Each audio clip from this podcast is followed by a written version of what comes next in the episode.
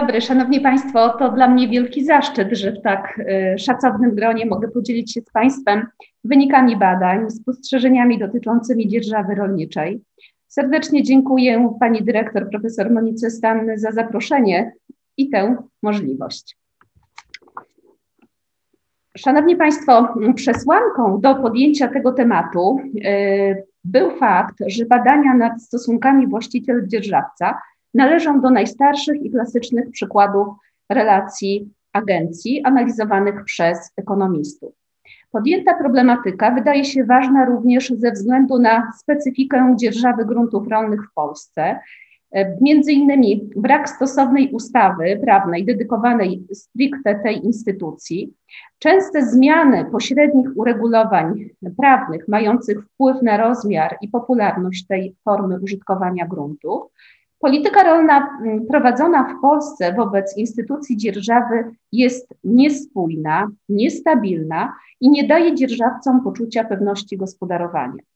Należałoby więc jasno określić, czy ta forma gospodarowania w rolnictwie będzie popierana, utrwalana, czy też będzie traktowana tylko jako przejściowa forma zagospodarowania prowadzącego do pełnych przekształceń własnościowych. E, w Polsce mamy do czynienia z dzierżawą międzysąsiedzką i z dzierżawą e, z zasobu własności rolnej Skarbu Państwa, a także od innych instytucji, na przykład od gmin, szkół, lasów państwowych, związków wyznaniowych, kościołów. E, do 1991 roku dzierżawa nie była zbyt popularną formą użytkowania, dotyczyła niespełna 4% gruntów rolnych, to około 760 tysięcy hektarów. Na początku transformacji wraz e, z pojawieniem się podaży gruntów z zasobu własności rolnej Skarbu Państwa była ważną formą zagospodarowania popegerowskiej ziemi. E, rolnicy nie dysponowali środkami na zakup gruntów, a wydzierżawiając je, e, środki, które posiadali, mogli przeznaczyć na inne inwestycje. Drodzy Państwo, jak rozmawiałam często z panem dyrektorem Zygmuntem Komarem, dyrektorem najpierw Agencji Własności Rolnej Skarbu Państwa, później e, Agencji Nieruchomości Rolnych, najdłużej urzędującym spośród wszystkich dyrektorów w Polsce, e, to mówił właśnie, że e, osoby, które zdecydowały się wtedy wydzierżawić PGR-y, agencja, pracownicy agencji, dyrektorzy bardzo im zaufali.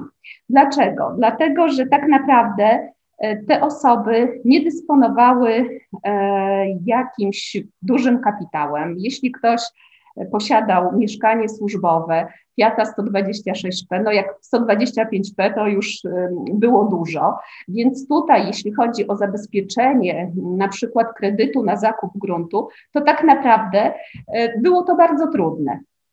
To prawda, tak jak tutaj też wiele osób z Instytutu o tym pisało, że te osoby, które wydzierżawiły czy też zakupiły ziemię po byłych PGR-ach, no, stały się elitą e, i na dzień dzisiejszy dobrze prosperują i e, osiągają mm, dość wysokie dochody z ziemi, między innymi przez to, że są dopłaty.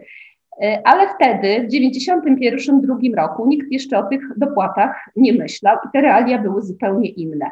Wtedy w naszym województwie warmińsko-mazurskim hektar ziemi kosztował 700 zł e, i to była cena e, często e, nie do przejścia dla rolników i nawet tutaj dla zarządzających gospodarstwami.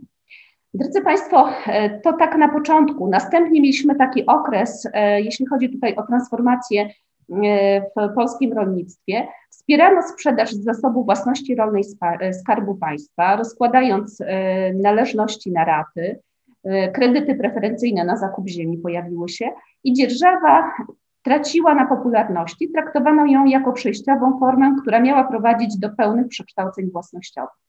Wraz ze wzrostem cen ziemi znów zaczęła nabierać ważnego znaczenia w roku 2008, e, przepraszam, 2011, kiedy na mocy nowelizacji ustawy o gospodarowaniu nieruchomościami rolnymi Skarbu Państwa zaczęto wyłączać z większych obszarowo dzierżaw zasobu 30% ich powierzchni, znów pojawiły się pytania dzierżawców o przyszłość dzierżawy w Polsce.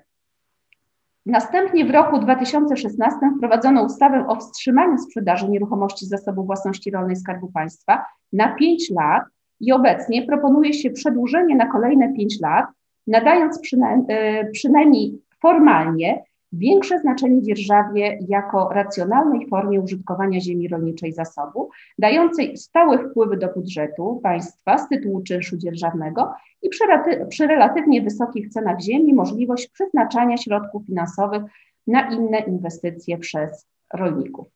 Tak jak wspomniałam, w Polsce nie mamy aktu prawnego dedykowanego stricte dzierżawie rolniczej, tak jak w innych państwach europejskich, a kwestie związane z tą formą użytkowania gruntów reguluje kodeks cywilny. Głównym celem mm, przeprowadzonych badań i analiz było wskazanie znaczenia dzierżawy w racjonalnym wykorzystaniu ziemi w Polsce. Drodzy Państwo, w teorii agencji stosunki panujące między podmiotami są rozpatrywane jako relacje kontraktowe. Relacja agencji powstaje w przypadku, gdy sytuacja jednej osoby zależy od działań innej. E, jednostką, która wykonuje te działania, jednostka, która te działania wykonuje, zwana jest agentem, a osoba zależna od działań agenta to zwierzchnik, który pełni rolę podmiotu delegującego drugiej stronie określone zadanie. Jednocześnie e, agentowi przekazywane są określone uprawnienia niezbędne do podejmowania decyzji, uzasadnieniem powierzania agentowi czy też agentom określonych zadań jest chęć zaoszczędzenia na kosztach transakcyjnych w przypadku realizacji kosztownych celów lub zadań trudno zarządzalnych z punktu widzenia zwierzchnika. W przypadku dzierżawy ziemi rolniczej rolę pryncypała w Polsce pełnią zasadniczo Krajowy Ośrodek Wsparcia Rolnictwa i inne instytucje wcześniej przeze mnie wymienione, takie jak gmina, parafia, nadleśnictwo, uczelnia wyższa, oraz prywatni właściciele gruntu. Jeden zwierzchnik może mieć wielu agentów i przykładem jest tu KOWR, który wydzierżawia grunty licznym rolnikom. Agent powołany do realizacji celów pryncypała może poza nimi uwzględniać również własne dążenia, choć pryncypał, świadomy takiego ryzyka, jest w stanie podejmować działania zapobiegawcze, regulując zasady realizacji zadań zawartych w umowie, to w praktyce mm, skonstruowanie kontraktu Y, zupełnego jest niemożliwe. Pozostaje zatem pewien obszar zależności pryncypała od agenta, a z drugiej strony kontrola poczynań agenta nie jest możliwa ze względu na koszty, z jakimi to się wiąże. Szczegółowa y, i mm, częsta kontrola podważałaby ponadto zaufanie wobec uczciwego agenta. Świadomy takich ograniczeń nieuczciwy agent może wykazywać się działaniami egoistycznymi i oportunistycznymi. E, dążąc do realizacji własnych celów, niekoniecznie te cele muszą być zbieżne z interesami zwierzchnika. Ryzyko moralne jest konsekwencją asymetrii informacji po zawarciu umowy i przykładem e, sytuacji związanej z pokusą nadużycia w, re, w relacji dzierżawy może być wnioskowanie przez dzierżawcę o umorzenie zapłaty czynszu dzierżawnego do KOWR, na przykład ze względu na poniesione straty. Ale to jest to jednak, czy dzierżawca mógł zmniejszyć straty lub ich uniknąć, na przykład przez odpowiednie zabiegi agrotechniczne, jest niezwykle trudne do weryfikacji przez Krajowy Ośrodek Wsparcia Rolnictwa. Bez żadnych środków zaradczych, aby zmniejszyć asymetrię informacyjną, negatywna selekcja może prowadzić do obniżenia średniej jakości usług oferowanych przez agentów.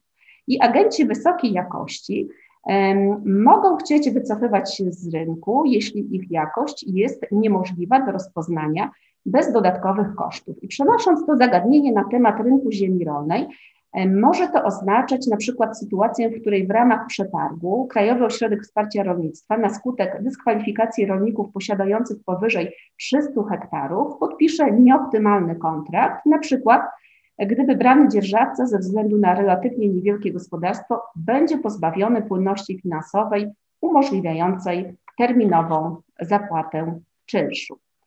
E, drodzy Państwo, stosunek do ryzyka, czyli ta sprzeczność interesów agenta i pryncypała jest powiązana nie tylko z asymetrią informacji, ale także z różną preferencją i tolerancją ryzyka.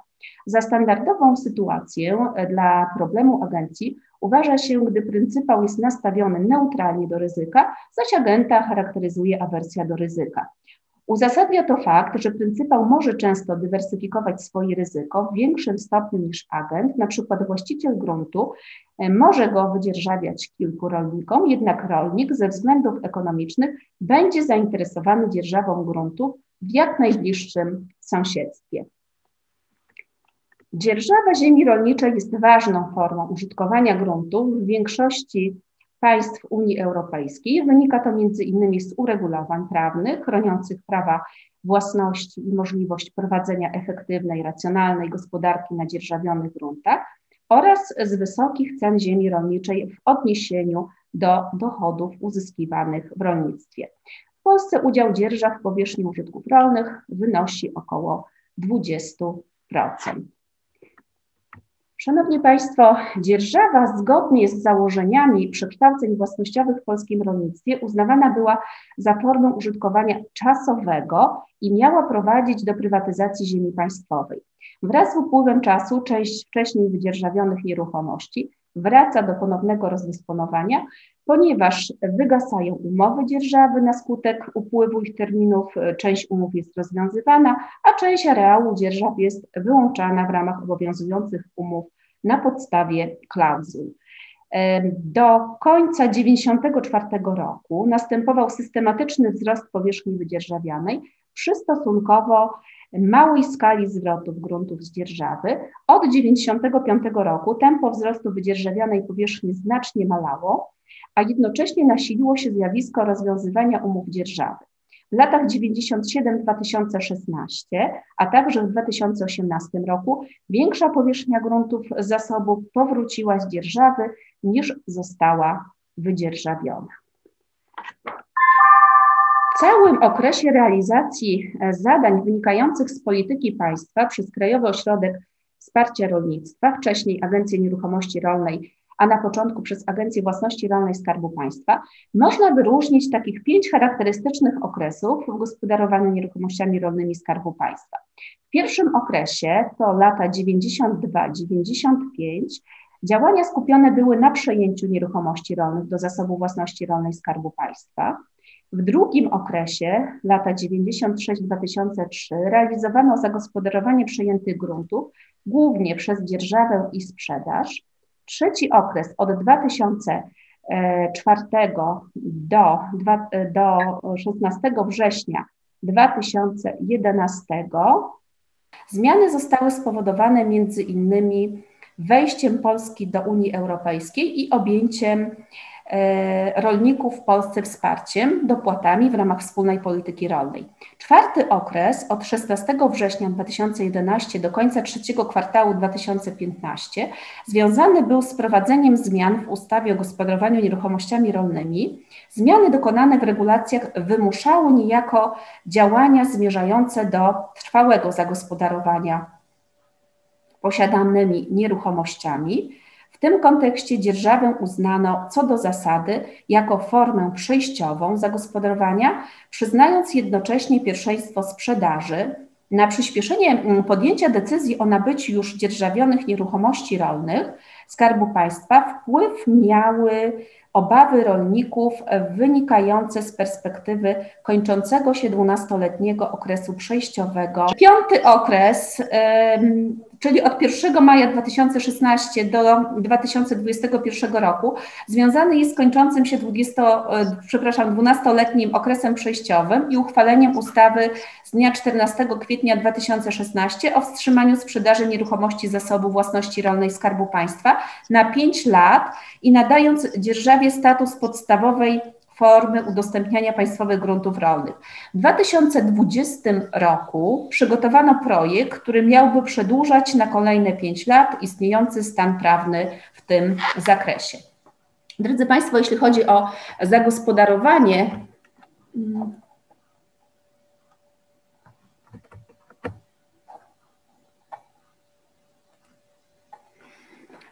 stan zagospodarowania zasobu własności rolnej Skarbu Państwa e, to w zasobie pozostaje 1 365 tysięcy hektarów około, bo to są dane z sprawozdania e, z 2020 roku. W dzierżawie niewiele ponad milion i do rozdysponowania niecałe 200 tysięcy hektarów. E, oczywiście tutaj najwięcej gruntów e, jest w województwie zachodniopomorskim, pozostających do, do, rozdysponowania w Dolnośląskim, Warmińsko-Mazurskim, Lubuskim i Wielkopolskim. To oczywiście wiąże się e, z udziałem w przyszłości w tych rejonach gospodarstw mm, państwowych i z gruntami przejętymi do zasobu własności rolnej Skarbu Państwa. E, szanowni Państwo, bieżące problemy Krajowego Ośrodka Wsparcia Rolnictwa, też e, widziane oczami praktyków, e, osób, które wyceniają te grunty dla kowru. Większość nierozdysponowanych gruntów posiada niską albo bardzo niską przydatność rolniczą, część z nich jest odłogowana. W skali Polski nieruchomości te położone są na około 430 tysiącach działek ewidencyjnych, co powoduje, że ich rozdysponowanie jest dość kosztowne i trudne. Racjonalne ich zagospodarowanie wymaga zwiększenia tempa procesów wymiany i scaleń, a także regulacji stanów prawnych. Drodzy Państwo, przechodząc do e, wyników badań własnych, tych e, ostatnich, z ostatnich trzech lat, e, cel badań był skoncentrowany na poznaniu opinii. Fragment badań, całość tych badań jest właśnie w książce Ewolucja rynku ziemi rolniczej w Polsce, o której Pan Profesor mówił na początku. Tutaj chciałabym przedstawić tylko część tych wyników, które dotyczą dzierżawców.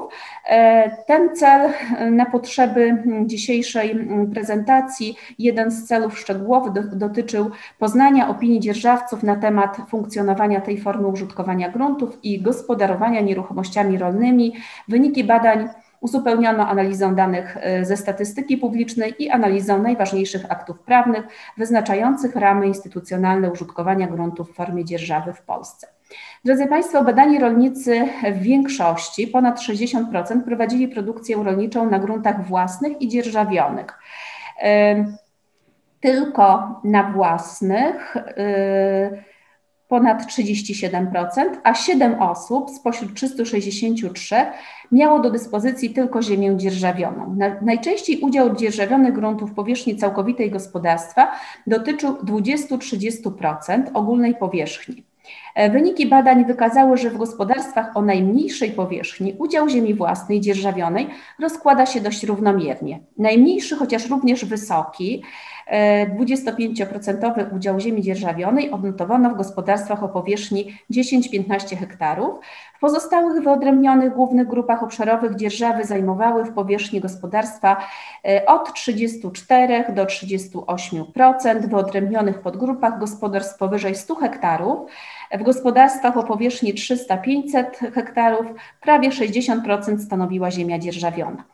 Relatywnie duży udział ziemi dzierżawionej w powierzchni gospodarstw badanych rolników e, wynika z faktu, że wielu ankietowanych miało możliwość dzierżawy ziemi państwowej, a także z identyfikacji rolników, którzy dzierżawią ziemię na zasadzie niesformalizowanych umów. Właściciele gruntów rolnych, wydzierżawiając je, e, delegują dzierżawcy zadania. Pojawia się tutaj relacja agencji, a zgodnie z jej teorią zakłada się występowanie asymetrii informacji oraz różne postrzeganie i podział ryzyka między strony umowy. Na ukształtowanie się wspomnianych relacji, a także na poziom wymiany informacji między pryncypałem i agentem wpływa między innymi postrzeganie przez dzierżawcę stron ujemnych i dodatnich dzierżawy. Za podstawową wadę dzierżawy jako formy użytkowania gruntów badani uznali niepewność gospodarowania ponad 50%, następnie możliwość wystąpienia konfliktu z właścicielem gruntu prawie 46% i brak zwrotu poniesionych nakładów w przypadku konieczności rezygnacji z dzierżawy z przyczyn losowych około 45%. Dzierżawcy, szczególnie ziemi państwowej, podkreślali również relatywnie często utrudnienia w rozliczaniu inwestycji i remontów. Ponad 30% wskazało taką odpowiedź. Do głównych zalet dzierżawy jako formy gospodarowania gruntami zaliczono zaś możliwość utworzenia lub powiększenia gospodarstwa, prawie 80%, oraz możliwość skorzystania z pierwszeństwa nabycia dzierżawionego gruntu, prawie 70% e, którą wskazywali oczywiście tutaj najczęściej dzierżawcy ziemi państwowej. Ważny dla badanych był również fakt, że przy coraz wyższych cenach ziemi opłata czynszu dzierżawnego jest mniej obciążająca gospodarstwo. Tak wskazało mm, prawie 45% badanych, a środki finansowe zamiast na zakup ziemi można przeznaczyć na inwestycje na tej części gruntów, które są własnością. Ważną zaletą dla jednej trzeciej badanych dzierżawców okazała się również możliwość uzyskania dopłat do dzierżawionych gruntów w ramach wspólnej polityki rolnej. Fakt e, występowania asymetrii informacji między stronami kontraktu potwierdziły wyniki badań własnych. Respondenci dzierżawiący ziemię państwową, którą zarządza Krajowy Ośrodek Wsparcia Rolnictwa, stwierdzili w zdecydowanej większości, ponad 97% odpowiedzi, że wewnętrzne zarządzenia KOFR są znane tylko tej instytucji, a ponad 87% wskazań dzierżawców dotyczyło zakresu zadań statutowych KOFR, wynikających z ustaw i rozporządzeń, które według opinii badanych jest również znany tylko pracownikom tej instytucji. Oczywiście statut e, jest ogólnodostępny, ale taka opinia dzierżawców może wiązać się z brakiem zainteresowania statutem KOFR. Zdaniem badanych na czoło wysuwają się trzy kwestie, które są znane tylko dzierżawcy, a mianowicie Prawidłowość prowadzonych zabiegów agrotechnicznych ponad 82%, odpowiedzi rzeczywiste plony i przychód uzyskany z dzierżawionego gruntu ponad 71%, a także czy produkcja roślinna jest prowadzona zgodnie z zasadami dobrej praktyki rolniczej. 70% odpowiedzi.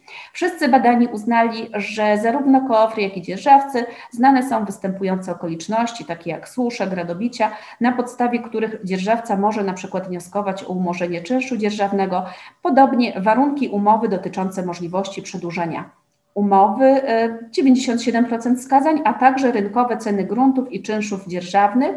Relatywnie duża liczba badanych, e, ponad 85%, wskazała ogólną sytuację na rynku ziemi jako znaną zarówno pracownikom KOFR, jak i dzierżawcom, a prawie 73% odpowiedzi dotyczyło pojawiających się bieżących regulacji prawnych. E, czynniki motywujące, e, wśród tych czynników motywujących dzierżawców do postrzegania warunków umowy wymieniano najczęściej dbałość o jakość dzierżawionych gruntów, zarówno w przypadku dzierżawy państwowej, jak i prywatnej, po około 95% badanych e, tak odpowiedziało, troskę o jakość plonów. Jest to czynnik, który wiąże się z wysokością uzyskiwanego dochodu. W przypadku dzierżaw międzysąsiedzkich również 95% badanych za czynnik motywujący uznało utrzymanie dobrych relacji z właścicielem gruntu. Wśród innych wskazywanych najczęściej e, podkreślano tradycję i kulturę pracy na ziemi. Drodzy Państwo, e, tak jak chronologicznie przedstawiałam na początku, akty prawne, daty, kiedy tutaj w tych dzierżawach rolniczych dużo się zmieniało, to ten 2011 rok i te wyłączenia 30% gruntów z dzierżaw. Przypominając, 3 grudnia 2011 roku weszła w życie nowelizacja ustawy o gospodarowaniu nieruchomościami rolnymi Skarbu Państwa z 16 września 2011 roku. I celem tej ustawy podkreślano, że głównym celem jest dążenie do przyspieszenia procesu prywatyzacji państwowych gruntów z korzyścią dla gospodarstw rodzinnych. Drodzy Państwo, te wyłączenia 30% e, gruntów z dzierżaw państwowych o powierzchni większej niż 429 hektarów. E, ówczesna Agencja Nieruchomości Rolnej wysłała 1085 zawiadomień, proponując wyłączenie prawie 136 tysięcy hektarów. E, podpisano 675 aneksów na wyłączenie e, ponad 77 tysięcy hektarów. W przypadku 409 umów e, dzierżawcy odrzucili zaproponowane warunki. E, teraz, gdybyśmy spojrzeli, kiedy wygasają umowy odnośnie tutaj tych wyłączeń, wyłączenia 30%, do 2033 roku. One trwają i najwięcej w 2024 roku e, tutaj te umowy e, wygasają. E, powierzchnia 190 tysięcy Powierzchnia wygasających umów dzierżawy w latach 2012-2033, największe powierzchnie, jeśli chodzi o wyłączenia, w latach 2023-2024. Drodzy Państwo, prowadząc badania dotyczące rynku ziemi rolniczej, kiedy wprowadzono tę ustawę w 2011 roku, w 2012 podjęłam badania ankietowe wśród rolników w województwie warmińsko-mazurskim, wśród dwóch grup dzierżawców, którym można było wyłączyć grunty, i wśród rolników, którzy mogliby ewentualnie te wyłączone grunty zakupić bądź wydzierżawić. Wybrane wyniki e, przedstawiają się następująco. Spośród respondentów, którzy potencjalnie mogliby zakupić ziemię z wyłączeń, ponad 51% nie wiedziało, że w okolicy będzie możliwość nabycia nieruchomości rolnych wyłączonych. Prawie 12% stwierdziło, że nie ma takiej możliwości. Prawie 37% posiadało informację, że taka możliwość zaistnieje. Prawie 37% byłoby zainteresowanych zakupem nieruchomości, tych z wyłączeń, ponieważ planowało powiększyć y, areał gospodarstwa, przewidywali, że po zakończeniu okresu przejściowego nabywania ziemi przez cudzoziemców ceny ziemi wzrosną i ponad 35% deklarowało, że kupiłoby ziemię, gdyby zaoferowano ją w atrakcyjnej cenie. Pod pojęciem tej atrakcyjnej ceny rozumiano cenę poniżej ceny rynkowej. Spośród osób, które zadeklarowały, że nie są zainteresowane nabyciem wyłączanej ziemi, 70% uznało, że tego typu działania są nieetyczne w stosunku do dzierżawców, którą tę, tę ziemię wyłączano. 30% nie posiadało środków na zakup, a 10% nie miało w planach powiększania gospodarstwa. Skutki wyłączeń w opiniach dzierżawców. Drodzy Państwo, moja ocena tych działań związanych z włączeniami jest jednoznacznie negatywna. W opinii osób e, stojących ówcześnie na czele Agencji Nieruchomości Rolnych również dyskutowaliśmy o tym na dużej konferencji na temat rynku ziemi rolniczej zorganizowanej w Pałacu Staszica przez Instytut w 2017 roku. Dzierżawcy wskazywali na e, konieczność ograniczenia inwestycji, ponad 80% odpowiedzi. E, wskazywali, że mogą powstać problemy ze spłatą zaciągniętych kredytów, również e, około 80% odpowiedzi, redukcja zatrudnienia i zmniejszenie rozmiarów produkcji zwierzęcej. Drodzy Państwo, e, słów kilka jeszcze na temat dzierżawy prywatnej. Kwestie związane z rozmiarem, ze źródłem danych na temat tej dzierżawy. Tutaj Instytut Ekonomiki Rolnictwa i Gospodarki Żywnościowej prowadzi badania na ten temat. E, i zgodnie z danymi publikowanymi w raportach Rynek Ziemi Rolniczej w Polsce, stan i perspektywy, w corocznych raportach, e, Około 20% gospodarstw użytkuje ziemię własną i dzierżawioną. Powierzchnia dzierżawionej ziemi stanowi średnio około 15% uprawianego areału. 1% gospodarstw indywidualnych w całości jest oparty na dzierżawie gruntów rolnych i im większe gospodarstwa, tym większy udział dzierżawy. Przejmowanie całej dostępnej w okolicy oferty dzierżaw przez kilka gospodarstw ze wsi również wskaza jest wskazywane jako cecha charakterystyczna tego typu dzierżaw. E, szanowni Państwo, e, z badań tych moich ostatnich e, Przeprowadziłam studium przypadku gminy z województwa łódzkiego, żeby zobaczyć, jak kwestia związana z dzierżawami e, prezentuje się w statystyce, a jak to wygląda w rzeczywistości, jaki jest ten rozmiar dzierżaw. Szczególnie interesował mnie właśnie ten rozmiar dzierżaw nierejestrowanych.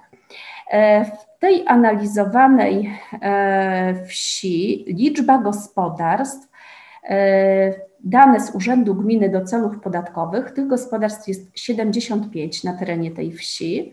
Liczba producentów rolnych zameldowanych w danej miejscowości, którzy złożyli wnioski o płatność do Agencji Restrukturyzacji i Modernizacji Rolnictwa, e, 20 takich wniosków złożono, ale do Agencji Restrukturyzacji i Modernizacji Rolnictwa, właściwej miejscu zameldowania, czyli do łódzkiego oddziału. Natomiast no, e, wiadomo, że tych wniosków zostało złożonych dużo więcej e, w oddziałach e, odpowiadających miejscu zameldowania właścicieli gruntów. W Olsztynie, w Warszawie, w Krakowie, w Połczynie Zdroju, to z moich informacji tak wynika. Drodzy Państwo, co dalej? Z danych statystycznych do celów podatkowych wynika, że największy udział spośród 75 gospodarstw istniejących wybranej do badań miejscowości miały te o najmniejszym obszarze, do 5 hektarów. 72% gospodarstw to 54 gospodarstwa na te 75. Odnotowano tylko jedno gospodarstwo o powierzchni powyżej 20 hektarów i relatywnie nieliczną grupę, cztery gospodarstwa, to jest niewiele ponad 5 hektarów o powierzchni z przedziału 15-20 hektarów. A jaka jest rzeczywistość? Tak naprawdę w tej miejscowości e, mamy ośmiu rolników, którzy prowadzą gospodarstwo rolne i czerpią z tej działalności dochód. Ja tych rolników nazywam już od jakiegoś czasu czynnymi producentami rolnymi. To znaczy, uzyskują dochód, żyją z ziemi, e, to jest ich podstawowe źródło utrzymania. E, siedmiu rolników prowadzi produkcję zwierzęcą i grunty rolne, zdecydowana większość areału, są zagospodarowane w formie dzierżaw, najczęściej nieformalnych, przez ośmiu rolników. Jakie są tego dalsze konsekwencje? W rozbieżnościach między statystyką a rzeczywistością. Według statystyk w siedmiu gospodarstwach z 75 prowadzona jest produkcja zwierzęca. Z moich obserwacji zewnętrznych podczas prowadzenia badań nad rynkiem ziemi rolniczej e, wynika, że takich wsi w Polsce jest bardzo wiele. Skala zjawiska jest bardzo duża, a rzeczywista struktura obszarowa gospodarstw rolnych w Polsce o wiele lepsza niż informują to dane, o tym e, dane statystyczne. Drodzy Państwo, e, myślę, że część osób, która na tym, w tym seminarium dzisiaj uczestniczy, e, jest właścicielami gruntów rolnych. Już pewnie jesteśmy wszyscy spisani. I jeśli Państwo przypomnicie sobie pytania, jakie kierowano do właścicieli gruntów rolnych odnośnie gospodarstw, no to tutaj z tych danych statystycznych e, tak naprawdę nie wywnioskujemy, jaka jest rzeczywista struktura obszarowa gospodarstw rolnych w Polsce. Ale dzisiaj szczególnie rozmawiamy o dzierżawie, jaka przyszłość tej dzierżawy, co dalej, biorąc pod uwagę, że zgodnie z zapisem e, artykułu 23 Konstytucji Rzeczypospolitej Polskiej podstawą ustroju rolnego państwa jest gospodarstwo rodzinne jakie miejsce dla dzierżawy. Jakie są bieżące problemy dzierżawców? To też tak e, z badań e, i, i z kwestii związanych e, z wyceną przez praktyków. Po pierwsze, rozliczanie nakładów na nieruchomościach dzierżawionych w związku z przywróceniem działki do rolniczego użytkowania. Wycinka, karczowanie, rekultywacja, problematyczne, jednostronne zapisy warunków wzajemnego rozliczania z tytułu pozyskania drewna, brak zapisów dotyczących kosztów rekultywacji. No i tutaj jest nawet zdjęcie, które widniało przy drewnie w lesie pozyskane drewno z użytków należy posegregować gatunkami i ułożyć oddzielnie w miejscu umożliwiającym jego odbiór w celu dokonania obmiarów i wyceny. Do czasu odbioru drewno jest własnością KOWR. Drodzy Państwo, e, ustawa o dzierżawie, e, czy ona jest potrzebna, czy wystarczy prawo zwyczajowe, niepisane? E, w 1999 roku został opracowany całkiem niezły projekt ustawy o dzierżawie rolniczej. Pracowali nad nim dzierżawcy, pracownicy ówczesnej Agencji Własności Rolnej Skarbu Państwa, naukowcy, prawnicy, ekonomiści, naukowcy reprezentujący agronomię. Odbyło się wiele spotkań i konferencji. W kilku z nich uczestniczyłam, na przykład e, w zorganizowanej przez pana profesora Ziętarę w 1999 roku w SGGW, e, czy przez pana profesora Niedzielskiego w w 2000 roku w Olsztynie. Projekt projektem pozostał. Przygotowywałam się do obrony doktoratu w 2000 roku, był projekt, następnie do kolokwium habilitacyjnego e, w 2011 projekt. Kończyłam książkę o, o, o ewolucji rynku ziemi rolniczej w Polsce w 2020 projekt. Pamiętam e, słowa pana profesora Leopolda, który po kilkugodzinnych dyskusjach nad szczegółami tego projektu, projektu ustawy o dzierżawie rolniczej w 1999 roku zapytał, czy nie wystarczy nam prawo zwyczajowe, niepisane? Po co tworzyć kolejne przepisy? Ale drodzy Państwo, jak patrzę na sytuację chociażby na przykładzie hmm, prezentowanej wsi, to łatwo zauważyć, że prawo zwyczajowe znacznie wyprzedziło prawo stanowione przez państwo. Dzierżawa nie zmienia prawnego tytułu własności. Prawa własności nie miałyby tak dużego znaczenia, gdyby było możliwe zjawisko pominięcia asymetrii informacji, istnienia dóbr publicznych czy efektów wewnętrznych w rolnictwie.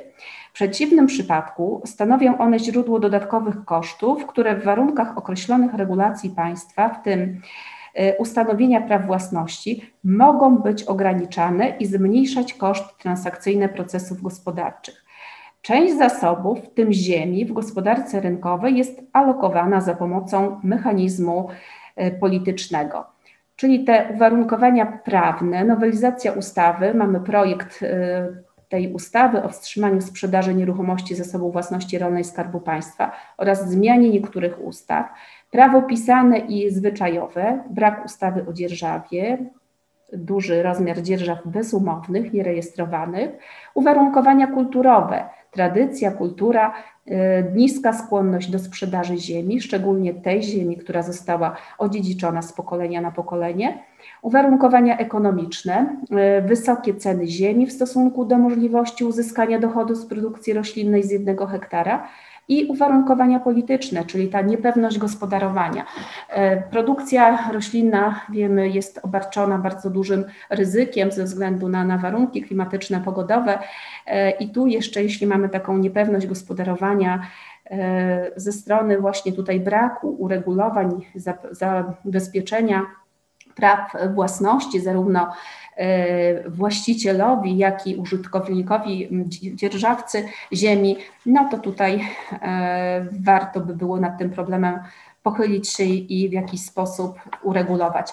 I tak już na zakończenie, jeśli mówimy o e, kwestiach, czy ta dzierżawa powinna być regulowana, jaka jest jej przyszłość, drodzy Państwo, biorąc pod uwagę ceny ziemi rolniczej, ta dzierżawa będzie nabierała coraz większego znaczenia. Średnia cena jednego hektara ziemi rolniczej w województwie warmińsko-mazurskim obecnie to jest około 35 tysięcy. Jeśli weźmiemy pod uwagę dochód rolniczy z dopłatami wybranych działalności produkcji roślinnej, no i przykładowo rzepak, y, to tutaj zwrot y, przy uprawie rzepaku przy średnim poziomie intensywności produkcji po około 30 latach, więc już teraz to jest inwestycja na pokolenia. Drodzy Państwo, ja myślę, że na tym e, tę część zakończyłabym. Dziękuję bardzo za uwagę. Zachęcam do dyskusji, pytań. A na ten moment dziękuję bardzo. E, dziękuję bardzo Pani Profesor. E, bardzo dziękuję za tę interesującą prezentację. Jeszcze raz przepraszam za te kłopoty techniczne, które mieliśmy w międzyczasie. Czy ktoś z Państwa ma jakieś pytania dotyczące tego wystąpienia? Ja mam pytanie. Bardzo proszę, Kasia. Kasia Zawalińska. E, ja mam takie pytanie, bo tak właśnie było podkreślone, że te ceny dzierżawy ziemi są relatywnie niskie w stosunku do cen ziemi. I czy to można uzasadnić, właśnie czym można to uzasadnić, bo tak mi przyszło do głowy, czy to nie jest wynik tego, że dopłaty bezpośrednie biorą jednak właściciele, a nie tak jak jest założone dzierżawcy, ale w związku z tym właściciele mogą jakby proponować niższe te ceny, bo korzystają z dopłat. Ale to tylko taka hipoteza, może są inne powody tej e, relatywnie niskiej ceny e, dzierżawy. Dziękuję. To ja myślę, że może od razu Odpowiem, tak, na, na to pytanie. Proszę. E, tak, jeśli chodzi o kwestie związane z niskimi e, cenami e, związanymi z dzierżawą, to tutaj te kwestie, tak jak pani profesor e, zauważyła, e, w dzierżawach prywatnych to, to, to się sprawdza, bo tutaj rzeczywiście to właściciel, właściciel najczęściej te dopłaty e, pobiera i to nawet jest tak, często nawet na przykładzie tej wsi, którą tutaj tak szczególnie analizowałam, no nie jest tajemnicą, że to jest moja rodzinna wieś, także było mi łatwo. W książce nie chciałam o tym pisać, ale tutaj nie ma takich danych wrażliwych, o których nie mogłabym powiedzieć. Zaczęłam od analizy e, tej wsi, rozmów z sołtysami, osobami, które, które tam pozostały. I tutaj rzeczywiście e, no, jest tak, że po to, żeby utrzymać ziemię w dobrej kulturze, wydzierżawia się ją i dopłaty pobiera właściciel, on płaci podatek. Często ten czynsz, opłata jest żadna tak naprawdę, tak? Utrzymuje się ziemię w dobrej kulturze po to, żeby właściciel miał, mógł pobierać dopłaty. Jeśli zaś chodzi o e, tutaj kwestie związane z dzierżawą od zasobu własności rolnej Skarbu Państwa, no to w ostatnim czasie te e, czynsze na przetargach przed wprowadzeniem tej ustawy e, wstrzymującej sprzedaż gruntów zasobu własności rolnej Skarbu Państwa, e, te czynsze rosły. Natomiast na dzień dzisiejszy zaoferowany czynsz nie jest już na pierwszym planie, kiedy bierzemy pod uwagę komu tę ziemię z zasobu własności rolnej Skarbu Państwa wydzierżawiamy. Tak? Także tak to wygląda na dzień dzisiejszy. Może jeszcze dopytam, czy e, z punktu widzenia tej teorii e, pryncypała i agenta, to odwrócenie ról, no bo jakby komisja tak skonstruowała te dopłaty, żeby dostawał je ten, który kultywuje ziemię, czyli tak naprawdę powinien dostawać dzierżawca. I teraz my jakby tą ekonomiczne te zależności trochę odwróciliśmy, tylko nie wiem do końca właśnie jakie konsekwencje z tego tytułu mamy.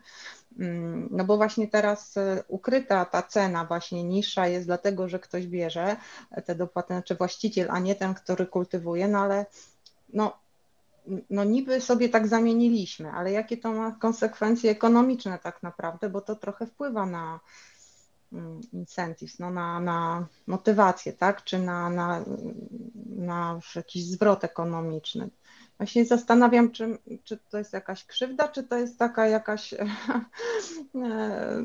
czy, jakieś odwrócenie tego, tego zamysłu ekonomicznego, czy, czy to ma dla nas jakieś negatywne konsekwencje, czy, czy jest to równoważne, bo sobie właśnie w tych cenach dzierżawy to jakby zwracamy i, i że, to jest wszystko, że to jest tak samo, jak sobie wymyślił e, ustawodawca, mm, tylko że u nas to się praktykuje w ten sposób. Właśnie tego do końca nie wiem, czy, czy myśmy tutaj właśnie w ogóle skrzywili ten, ten cały mechanizm, mm, e, mechanizm właśnie tych e, ekonomiczny, czy, czy tylko po prostu sobie zamieniliśmy jeden na drugi?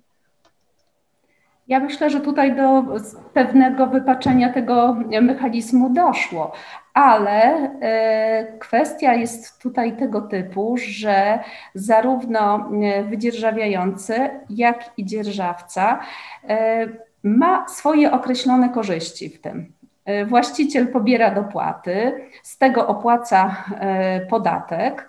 E, często coś mu jeszcze z tego zostaje, natomiast wydzierżawiający powiększa obszar swojego, swojej produkcji roślinnej, na przykład na potrzeby produkcji zwierzęcej. I to też jemu się opłaca. I jak tutaj do, właściciel z dzierżawcą dochodzą do porozumienia w tych dzierżawach międzysąsiedzkich, no bo w dzierżawach państwowych to jest sprawa jasna, tak? Tutaj dzierżawca pobiera dopłaty, e, płaci podatek, te wszystkie obciążenia tutaj e, jest tak, jak, jak ustawodawca to sobie wymyślił, tak? Natomiast no tutaj w tych dzierżawach międzysąsiedzkich e, sytuacja wygląda w ten sposób, że e, jedna strona i druga strona uważa, że jest to dla niej korzystne, tak? I na pewno tutaj jakieś odwrócenie, wypaczenie e, nastąpiło, ale skoro jedna strona i druga strona jest zadowolona, to dobrze to funkcjonuje. Może poprawiliśmy tak naprawdę to narzędzie. Być może. Być może. Zostawiam otwarte pytanie. Dzięki. Dziękuję bardzo. Zgłasza się pan profesor Sławomir Kalinowski. Bardzo proszę. Dziękuję bardzo.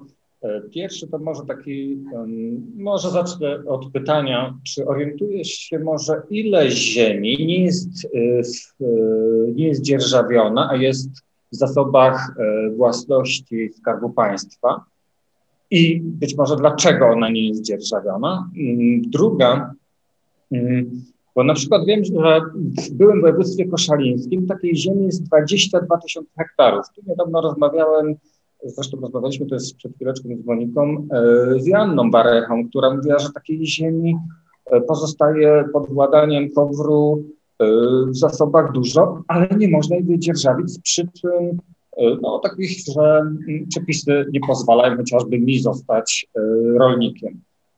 Nie wiem też, czy Państwo wiecie, że nie tak dawno w podpoznańskiej mm, Biedrusku, w podpoznańskim Biedrusku spółdzielnia rolnicza chciała sprzedać i sprzedała zresztą 110 hektarów ziemi. Okazało się, że nikt nie mógł spełnić warunków zakupu tej ziemi, tylko jak się okazało archidiecezja poznańska, która za te 110 hektarów ziemi zapłaciła 15 milionów złotych, co, co, co za metr kwadratowy daje 13 złotych. Okazuje się, że rolnicy nie spełniali warunków, rolnicy czy, czy potencjalni nabywcy indywidualni nie spełniali takowych warunków, żeby móc tę ziemię kupić. Czyli okazuje się, że przepisy są na tyle ułomne, że wykluczają większość indywidualnych rolników z możliwości zakupu, bo to w tym przypadku nie było mowy o, oczywiście o dzierżawie. To może na tyle na ten moment. Dziękuję bardzo. To tak, odpowiadając na pierwsze pytanie, e, w zasobie własności rolnej Skarbu Państwa pozostało do, do rozdysponowania około 200 tysięcy hektarów. I e, kwestia tutaj wygląda w tej, w tej materii w ten sposób, że są to działki już bardzo rozdrobnione, e, nieatrakcyjne. E, I w związku z tym no już nie cieszące się też powodzeniem, nawet jeśli ktoś chciałby je wydzierżawić, no to dochodzi do wniosku, że jest to nieatrakcyjne, tak? Takie rozdrobnione, zakamienione, zakrzaczone, takie są z tymi działkami problemy. E, odpowiadając na drugie pytanie, e, kwestie związane z obwarowaniem e, kto może e, przystąpić do przetargu, kto może kupić ziemię w Polsce. Tutaj e, ustawa e, bardzo mm, restrykcyjnie te kwestie reguluje. No i ten zawód rolnika stał się już troszeczkę takim zawodem zamkniętym. Tak. Także tutaj jest to, jest to widoczne.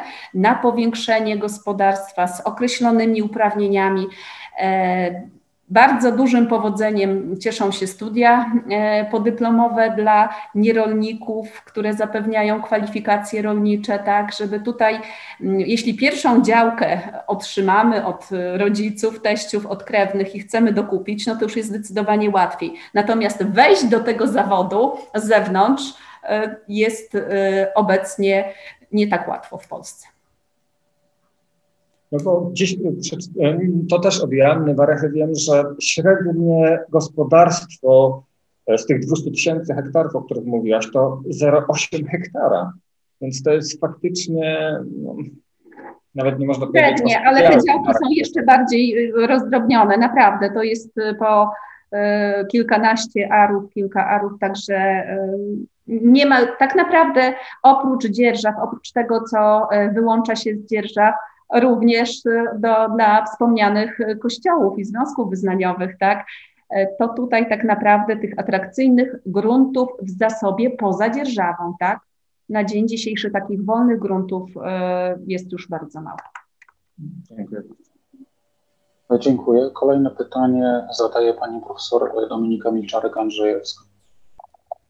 Dzień dobry Państwu. E, bardzo, Renato, przedstawiałaś bardzo ciekawą i obszerny materiał. Trudno się odnieść do tego wszystkiego tak naraz, stąd dużo tych różnych pytań. A ja bym się chciała zapytać o, o kwestię, nad którą razem pracujemy, ale dopytać właśnie, ponieważ razem jesteśmy i jeszcze z profesorem Adamem Czarneckim jesteśmy projekcie dotyczącym konfliktów e, związanych z użytkowaniem ziemi. Chciałam się zapytać właśnie o te konflikty, bo jedno z, jedno z badań, które przedstawiałaś i które, o których mówiłaś, o wynikach, których mówiłaś, dotyczyło właśnie konfliktów, że dzierżawcy obawiają się, jeśli dobrze pamiętam, nie, nie pamiętam teraz, nie zapisałam sobie, nie zapisałam sobie dokładnie liczb, ale jedną z tych największych e, przeszkód czy obaw właśnie to jest, to jest kwestia e, konfliktów.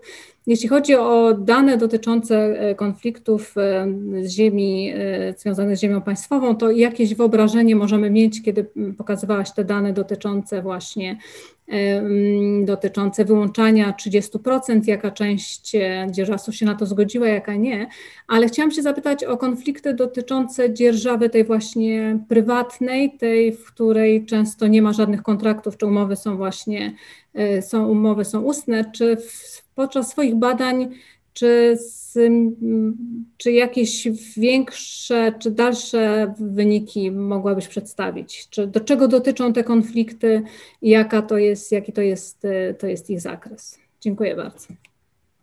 Dziękuję bardzo. W tych dzierżawach e, prywatnych e, między wydzierżawiającym a dzierżawcą e, nie spotkałam większych konfliktów. Jeśli ktoś wydzierżawia od sąsiada, od znajomego, to tak jak tutaj e, słusznie e, zauważyłaś, e, ten e, dzierżawca pragnie pielęgnować te dobre relacje, żeby jak najdłużej wydzierżawiać i te relacje z właścicielem gruntu mieć jak najlepsze. Więc ja tutaj e, takich konfliktów e, nie, nie zauważyłam. Czasami zdarzały, zdarzały się konflikty tego typu, że na przykład jakieś chodziło o y, gnojowice, tak? No bo tutaj wiadomo, wylewanie na, na e, pola y, i wydzierżawiający mówił, to lepiej wylewaj sobie gdzieś tam blisko swojego domu, a nie mojego, żeby mi tutaj brzydko nie pachniało, tak? Ale no to były takie y, kwestie, które były rozwiązywane na bieżąco. Natomiast jeśli ktoś wydzierżawia, bardzo o te relacje w tych dzierżawach międzysąsiedzkich rolnicy dbają pomiędzy sobą żeby jak najdłużej e, wydzierżawiać i e, żeby tutaj tych konfliktów nie było. Tak? Także nie zauważyłam większych konfliktów e, między wydzierżawiającym a dzierżawcą w dzierżawach międzysąsiedzkich. Dziękuję bardzo. Kolejne pytanie zadaje pan dr Józef Bergies. Dziękuję. Dzień dobry Państwu. Pani profesor, chciałbym zapytać ponieważ Pani mówiła o ustawie o dzierżawach, kto w Polsce jest zainteresowany faktycznie ustawą o dzierżawach? To jest pierwsze pytanie, ewentualnie później może następne.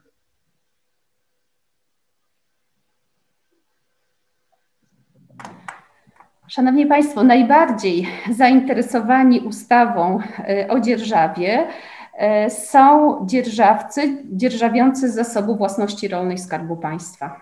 Tak, tutaj jeśli chodzi o e, te dzierżawy międzysąsiedzkie, e, to tak jak przed chwileczką powiedziałam, te osoby dbają o relacje między sobą i tutaj tak naprawdę e, nie dostrzegam jakiegoś większego zainteresowania w tych dzierżawach międzysąsiedzkich, e, żeby taki dokument tym e, wydzierżawiającym i dzierżawcom był potrzebny. Pojawiają się już e, wśród starszych osób e, wątpliwości, jeśli te dzierżawy trwają długo, e, obawy o prawa własności, żeby tutaj coś się nie wydarzyło z tymi dzierżawami, żeby ktoś nie zagarnął gruntów przez tak zwane zasiedzenie. Tak? Także tutaj zaczynają pojawiać się wątpliwości, czy coś takiego nie miałoby miejsca. Natomiast no, nie dostrzegam tutaj od strony dzierżawców, czy wydzierżawiających w dzierżawach międzysąsiedzkich e, potrzeby, mm, zgłaszania takiej potrzeby takiego dokumentu. A, rozumiem, że Skarb Państwa też nie jest zainteresowany z tego, co Pani wcześniej już wspominała. Myślę tak, e, że gdyby był zainteresowany, to ta ustawa już by była. No właśnie, czyli rozumiem, że ustawy o dzierżawach nie doczekamy się. Czyli taka, czyli taka może być konkluzja. Nie, no niekoniecznie. Dobrze, dziękuję. Drugie pytanie, pani profesor. Chodzi, w dalszym ciągu dążymy temat tych e, dzierżaw prywatnych. E, pytanie moje jest troszeczkę, może akurat nie do Pani, ale może się spotkała Pani z pewnymi opiniami. Czy to są umowy legalne? Te umowy niesformalizowane? Hmm. Trudno mi odpowiedzieć na to pytanie. Myślę, że no, bardziej... Pytanie, czy może pobierać dopłaty osoba, która nie użytkuje nieruchomości? No, w, w świetle obowiązującego prawa nie powinna. No właśnie, czyli no, pojawia się pewna wątpliwość. Ona jest dużo głębsza, bo z tego, co Pani powiedziała, to przy e, tych nieruchomościach o większym obszarze są również większe dzierżawy. Otóż w 2015 roku wprowadzono tak zwane płatności dodatkowe.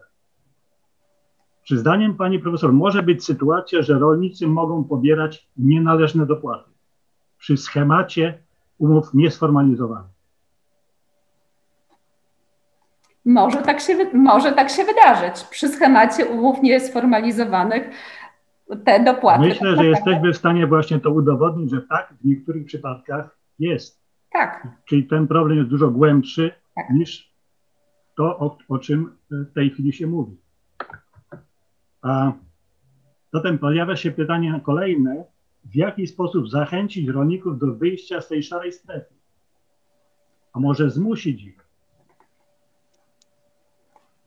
Skoro są wątpliwości co do legalności tej sytuacji, bo w końcu może być tak, że to Unia Europejska się zainteresuje, co w tej Polsce się z tymi dzierżawami wyczynia.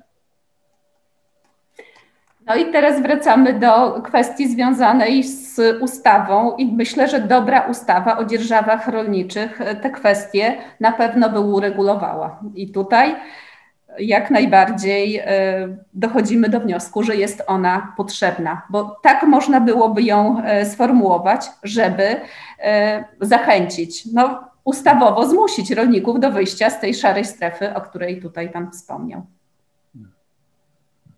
Jeśli można jeszcze jedno pytanie, mianowicie chodzi o te relacje między cenami dzierżawy a cenami nieruchomości.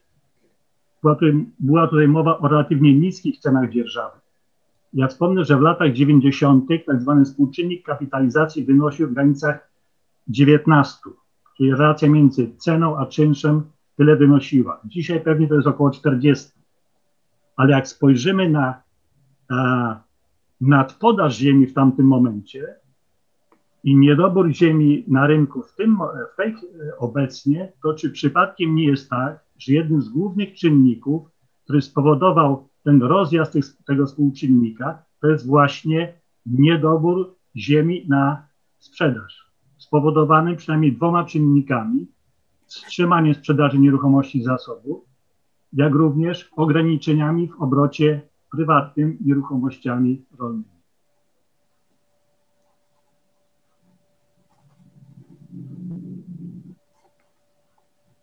Czy pani profesor podziela? Tak, e, e, tak.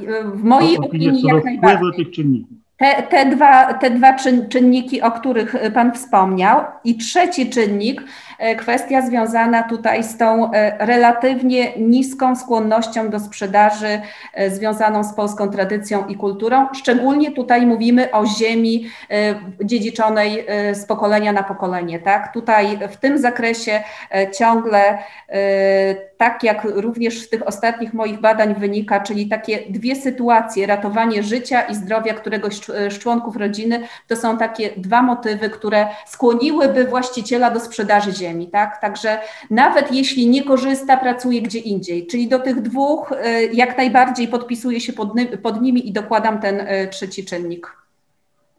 Dziękuję bardzo. Dziękuję uprzejmie. Ja również dziękuję. Teraz e, pytanie chciałby zadać pan dr Andrzej Hałasiewicz. Bardzo proszę. E, dziękuję bardzo, panie profesorze. Pani profesor, dziękuję za bardzo interesujące e, wystąpienie. No i cieszę się, że taka dyskusja się rozwinęła. Ja w zasadzie nie mam pytania, ale chciałbym się podzielić e, komentarzem w trzech kwestiach.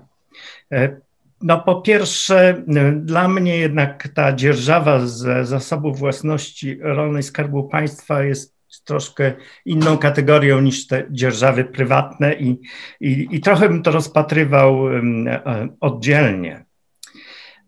Króciutki komentarz do tem, e, dotyczący tej etyczności e, wyłączeń swego czasu. Otóż ja bym, dla mnie to był troszkę taki szantaż emocjonalny, dlatego że tam nie było przymusu, była możliwość wykupu jeżeli właściciele z tego nie korzystali, a raczej woleli mieć niski czynsz dzierżawny, to tutaj oni po prostu na tym robili dobry interes i, i troszkę chcieli, e, no, chcieli utrzymać swoją uprzywilejowaną sytuację, więc e, mówię na to, patrz, patrzę, patrzę w ten sposób. No więc pierwsza sprawa, musimy pamiętać, że jak ktoś podaje, że w Polsce mamy 20% y, gruntów dzierżawionych, no to podaje nieprawdę. No, czego potwierdzeniem są również badania pani profesor z wsi, którą pani dobrze zna, i, i, i tylko dlatego uzyskała pani wiarygodny obraz, że to jest pani rodzinna wieś. Bo my mamy do czynienia ze zjawiskiem tej nieformalnej dzierżawy, którą się ukrywa. To znaczy, właściciel e, udaje, że sąsiad mu pomaga uprawiać e, ziemię, a ten, który czerpie pożytki z ziemi, no, udaje, że tak jest. I to nawet we wsi się o tym głośno, we własnej wsi się o tym e, nie rozmawia, z tego względu, o, o którym e, już mówi pan doktor Pierg, że my mamy tu do czynienia e, z naruszeniem prawa. I to jest niezwykle poważna kwestia. Zgadzam się z panią profesor, że korzyści odnosi i właściciel, i użytkownik ale straty ponosimy my wszyscy jako społeczeństwo. Według mnie to jest w tej chwili, jeśli chodzi o polskie rolnictwo, najpoważniejsza bariera rozwojowa, bariera systemowa. To powinno być najważniejsze zadanie dla rządzących, żeby znaleźć rozwiązanie, które będzie korzystne dla wszystkich, to znaczy zapewni e, prawa właścicieli, ale użytkującym ustabilizuje sytuację. To prawda, że te relacje są dobre i pole konfliktów nie jest duże, ale sytuacja rolnika, który uprawia ziemię swoich sąsiadów, jest bardzo niestabilna. W, w pani wsi, gdzie na 75 gospodarstw mamy 7 czy 8 gospodarstw, no dzisiaj jeden sąsiad wydzierżawia temu rolnikowi, ale ten prawdziwy rolnik, ten rolnik praktykujący wcale nie jest pewien, czy on w następnym roku będzie miał tą ziemię. Czy któreś z tej siódemki czy ósemki ktoś inny jej nie dostanie. A więc niestabilna sytuacja sprawia, że trudno jest, e, e, trudno jest inwestować. A więc, a więc z całą pewnością ten, ten prawdziwy rolnik tu tej sytuacji najle, najlepszej nie ma. No i jest wreszcie e, sprawa, którą warto podnieść tak jak, jak powiedział mój przedmówca, jeśli my w porę tej kwestii nie uporządkujemy, może się okazać, że przyjdzie nam dokonywać olbrzymich zwrot środków ze wspólnej polityki rolnej, które są wydatkowane niezgodnie ze sprawem wspólnotowym. Dziękuję bardzo. Dziękuję. Piotr Gradziuk, można? Nie wiem, czy pani profesor by chciała jeszcze na komentarz pana doktora Hałasiewicza jakoś odpowiedzieć. Dobrze, to ja może tutaj e, dwoma zdaniami. Oczywiście z wieloma kwestiami e, zgadzam się. Nie możemy działać e, wbrew prawu, na granicy prawa i te kwestie muszą zostać uporządkowane. To tak jak pan doktor Pyrgies powiedział, rozmawiamy, nie rozmawiamy o ustawie, rozmawiajmy, rozmawiajmy i e, powinniśmy to doprowadzić do końca, uwzględniając właśnie te kwestie, o których dzisiaj dyskutujemy. Czyli kto zgodnie z prawem powinien e, pobierać e, ze wspólnej polityki rolnej wszelkiego rodzaju e, dopłaty, które wiążą się z ziemią i prowadzeniem działalności na tej ziemi. Ale druga kwestia związana z tą stabilnością sytuacji, o której pan dr Hałasiewicz wspominał, Otóż tutaj to tak z tą niestabilnością nie jest tak do końca. Jeśli spojrzymy na kwestie związane, kto E, tę ziemię e, ma w swoim posiadaniu, to tak naprawdę przez e, ostatnich 20 lat nic tam się nie zmieniło. No, przykładowo, ziemię, którą posiadam ja od 20 lat na podstawie umowy użytkuje jeden z sąsiadów.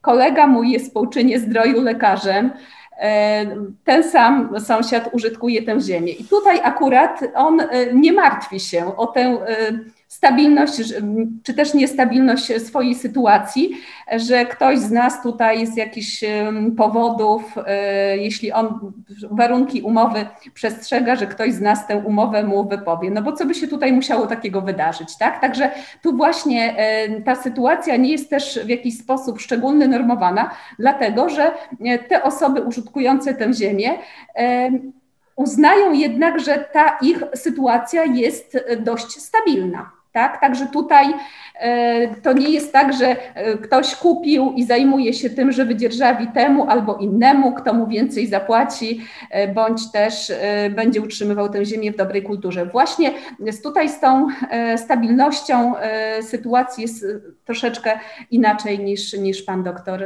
wskazał. Dziękuję bardzo. Dziękuję. To w takim razie proszę pana profesora Piotra Gradziuka o pytanie. No, po pierwsze, chciałem zapytać o to. Jeżeli rozmawiałaś, y, czy prowadziłaś wywiady z osobami, które dzierżawią te grunty, y, to jaki jest ich stosunek do tych osób, które, które wydzierżawiają swoje grunty w sposób nieformalny? Y, bo z badań, które prowadziliśmy y, w naszym instytucie w ramach DigiAgri czy w ramach SureFarmu, to była, była kwestia tego rodzaju, że ci rolnicy, czy większość rolników, które, którzy próbowali dzierżawić grunty albo nie mogli y, się porozumieć w sprawie dzierżawy gruntów, były bardzo niezadowoleni, y, dlatego że niejednokrotnie nie wiedzą, kto jest właścicielem na przykład gruntów po sąsiedzku i dowiadują się o tym gdzieś tam, składając swoje wnioski y, do agencji. To jest sprawa pierwsza. Sprawa druga, y, prowadziliśmy badania w ramach Sure Farmu wśród sadowników i ogrodników i okazuje się, że dla nich to jest bardzo poważny problem, bo przy y, obecnych warunkach wodnych, a więc znaczących suszach, zarówno sady, jak i y, uprawa warzyw wymaga nawodnień. Y, w związku z tym na tych gruntach y, dzierżawionych takich inwestycji nie mogą, nie mogą podejmować. I, i, I kwestia trzecia. Rzeczywiście, czy ta ustawa o dzierżawach, jeżeli nawet powstanie, czy ona rozwiąże ten problem? Y, wielu tych y, rolników, z którymi prowadziłem, to, to akurat y, na mnie przypadła taka rola prowadzenia tych badań terenowych, oni są tak wkurzeni na tą sytuację, że wskazują wprost, że jedynym sposobem rozwiązania tej sytuacji jest likwidacja dopłat. Dziękuję. Hmm, można? Jeszcze może, gdyby mogła Pani Profesor odpowiedzieć na to pytanie, czy, czy skomentować. E, odnosząc się do pierwszego pytania e, o relacje w stosunku do osób, które wydzierżawiają grunty w ten sposób e, nieformalny, drodzy Państwo, akurat tam, gdzie mamy do czynienia z rolnictwem tym rodzinnym, województwo łódzkie, tam nie, nie było praktycznie PGR-ów, tak? Także tutaj te relacje, tak jak wspomniałam wcześniej, e, są dobre i nie ma na tym tle konfliktów. Natomiast e, już tutaj w warmińsko-mazurskim e, część osób, jak wcześniej prowadziłam badania, nawet nie wie, gdzie te grunty ich są położone, ktoś je uprawia, sami pobierają dopłaty i tutaj rzeczywiście takie strefy konfliktogenne są widoczne i to zdenerwowanie, o, o, którym pan profesor Gradziuk mówił. E, odnosząc się również tutaj do drugiego pytania, czyli kwestie związane z inwestycjami. To też właśnie koledzy, którzy prowadzą wyceny gruntów do dzierżaw i e, na, na przetargach, no teraz, teraz na ten moment są one wstrzymane, jeśli chodzi o sprzedaż, ale też te konflikty dostrzegają, utrudnione inwestycje. O tym wszystkim tutaj jak najbardziej te konflikty są widoczne. I kwestie związane z ustawą, czy ona rozwiąże mm, problem. Drodzy Państwo, no, dopłaty z jednej strony, z jednej strony przyczyniły się do tego, że właśnie mamy do czynienia z taką sytuacją, jak w tej analizowanej przeze mnie wsi, z koncentracją ziemi, z uprawą jej utrzymywaniem gruntu w dobrej mm, kulturze e, rolnej, a z drugiej strony właśnie pojawiła się grupa inwestorów niekoniecznie dbających o, o dobre praktyki rolnicze, korzystających właśnie e, na e, dopłatach. I jak Teraz kwestia, pytanie, jak ta ustawa zgodnie z już obowiązującym prawem, jakie powinna mieć zapisy, żeby w jakiś sposób e, te kwestie konfliktowe i to działanie na granicy prawa bądź e, wprost, e, wbrew prawu rozwiązać. To jest duże wyzwanie, duże wyzwanie dla prawników, agrarystów. Dziękuję bardzo. Dziękuję bardzo. Bardzo proszę, pan profesor Andrzej Rozna. Proszę Państwa, ja nie jestem specjalistą od dzierżaw, ale stykałem się w różnych okresach w różny sposób z tym problemem. W szczególności w latach 70. jeszcze ubiegłego wieku pracowałem w Instytucie Ekonomiki Rolnej i wówczas y, też był problem tych y, dzierżaw. Zakład, y, w którym pracowałem, dostał zlecenie z ministerstwa określenia skali zjawiska Dzierżawy sąsiedzkie były wówczas w, jakiś sposób rejestrowane w urzędach gminy. Badań, z badań, które prowadziliśmy, wynikało, że urzędy gminy miały zarejestrowaną co siódmą taką y, ustawę sąsiedzką, y, taką dzierżawę sąsiedzką, co wskazuje po prostu na y, brak zaufania do państwa Y, rolników, którzy woleli załatwiać to y, na gębę. Y, obecnie myślę, że mamy do czynienia z dwoma zupełnie różnymi zjawiskami. Oczywiście gdzieś tam jest ich styk. Mianowicie czym innym jest dzierżawa ziemi własności rolnej Skarbu Państwa, czymś innym zupełnie mm, dzierżawa sąsiedzka. I tutaj myślę, że, że jest sporo racji w tym, o, e, o czym mówił cytowany tu już wcześniej e, pan Leopold, mianowicie, że są pewne zwyczaje i że należałoby zostawić to do zwyczajowych rozwiązań. Nie musimy naprawdę całego życia, wszystkich jego aspektów od razu wpychać w przepisy prawne sztywne. Natomiast problem dopłat bezpośrednich, no można, przypuszczam, ale przy pomocy innych przepisów, na przykład podatkowych, y, sprowadzić do takiej sytuacji, kiedy użytkownik y, gospodar y, ziemi będzie brał dopłatę bezpośrednią, ale czynsz dzierżawny będzie odpowiednio większy, także właściciel też będzie w tym uczestniczył.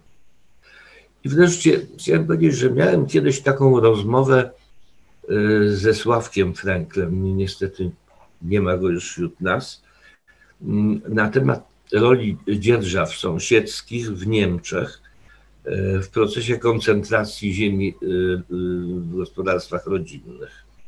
Słowek, który się tym interesował, powiedział mi, że w okresie powojennym, w okresie, kiedy w Niemczech Zachodnich sprowadzano gastarbeiterów, ponieważ siła robocza wysysana ze wsi do przemysłu była niewystarczająca, więc y, sprowadzano Turków i Rozłowian. Masa gospodarstw y, przestała funkcjonować, a ziemia była wydzierżawiana. Dopiero w następnym pokoleniu ci dzierżawiący, y, dzierżawiące dzieci rolników, mieszkające już na wsi, zaczęły odprzedawać tą ziemię rzeczywistym użytkownikom. I w ten sposób y, przywróci, przywróci, przywrócona została w znacznym stopniu korelacja pomiędzy strukturą własności i strukturę użytkowania. Okresowo prawda, te, te, dwie własności, te dwie wielkości się rozjechały. Ja myślę, że my jesteśmy w takiej dziwnej sytuacji zresztą, że my mm, mniej więcej znamy strukturę własności gospodarstw, natomiast zupełnie nie znamy y, struktury użytkowania gospodarstw i w ten sposób mamy bardzo wykrzywiony obraz rzeczywistości rolniczej wydawany przez statystykę. Dziękuję. Dziękuję. Czy może pani profesor by chciała skomentować, a jeśli nie, to chciałem zapytać, czy ktoś z Państwa jeszcze ma pytanie. Proszę bardzo. Może e, tutaj e, króciutko chciałabym się odnieść. Rzeczywiście e, badania te z lat 70. pod kierunkiem pani profesor Anny Szemberg z zespołem kwestie dotyczące dzierżaw i z tym, co pan profesor powiedział, czyli brakiem zaufania do państwa i właśnie wieloma dzierżawami, które w tych badaniach były identyfikowane, e, właśnie tymi dzierżawami e, nieformalnymi. Także tutaj bardzo, bardzo cenne badania, które bardzo wiele wniosły do, do polskiej literatury e, na, na ten temat. I druga kwestia, o której pan profesor powiedział, o tej strukturze własności, a strukturze użytkowania. O strukturze własności wiemy, o strukturze użytkowania okazuje się, że wiemy niewiele.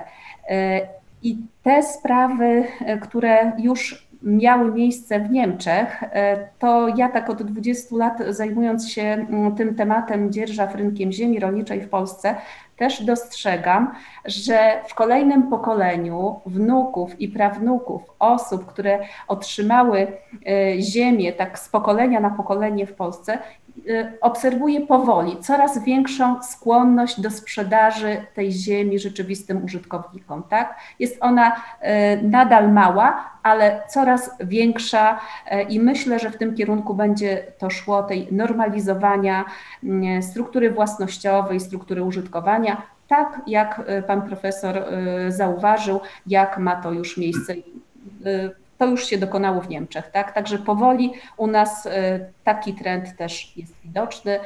Za jakiś czas, pewnie w dłuższej perspektywie, również u nas myślę, że samoistnie to zostanie uregulowane.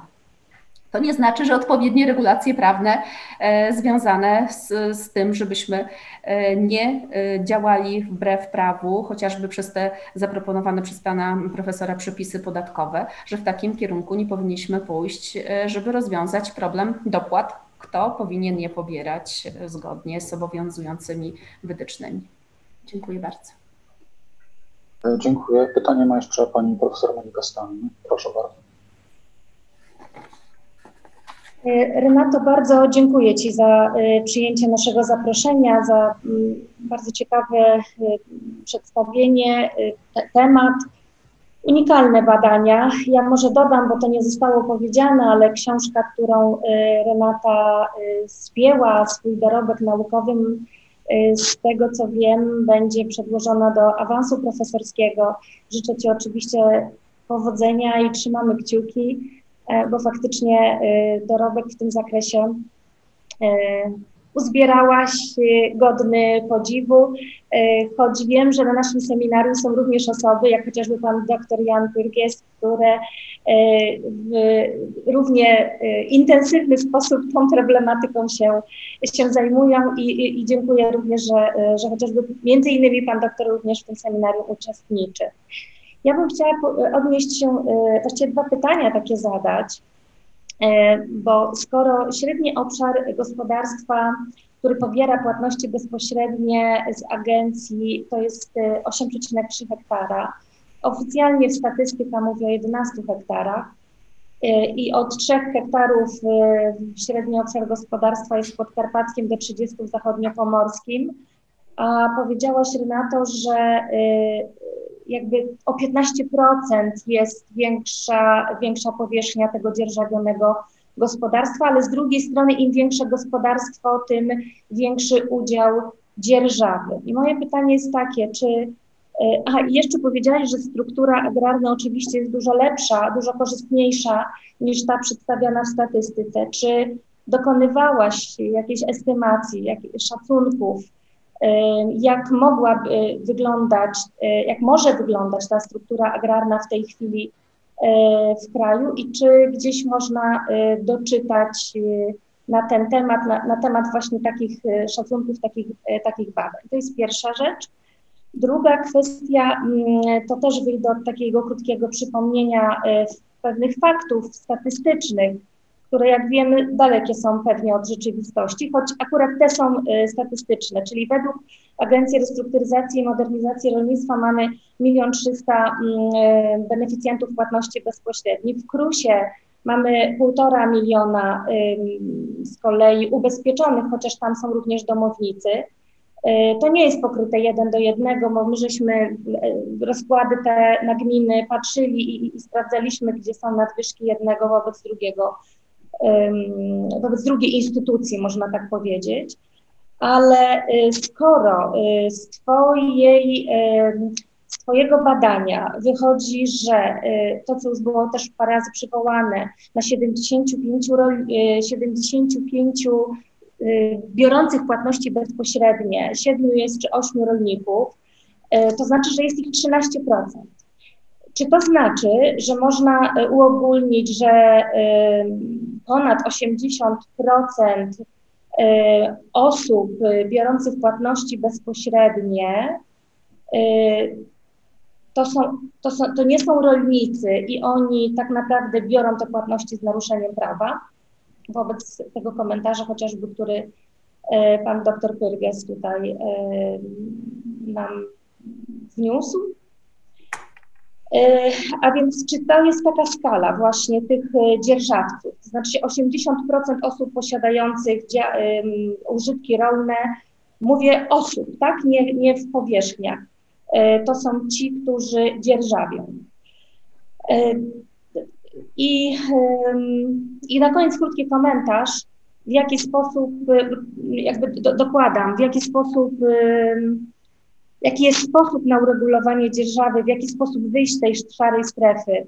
E, ja myślę, że e, oczywiście do tego elementu, który jest e, tym, tą, tą taką ewolucją demograficzną, czyli taką post, postmigracyjną pewnie, związaną z odejściem z rolnictwa osób imigracjami do miasta, a dalej no, jakby zasiedlaniem mm,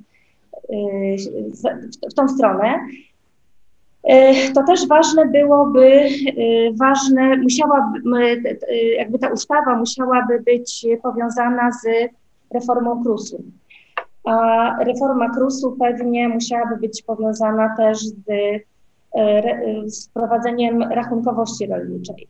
Tak więc ten efekt domina ruszenia jednego spowodowałby pewnie jakby wiele konsekwencji w innych aspektach prawnych i być może jest to za duże wyzwanie, aby do tego się teraz zabrać. Stąd, e, stąd jest kwestia przeczekiwania i udawania, że tego problemu i tego naruszenia prawa, e, prawa nie ma.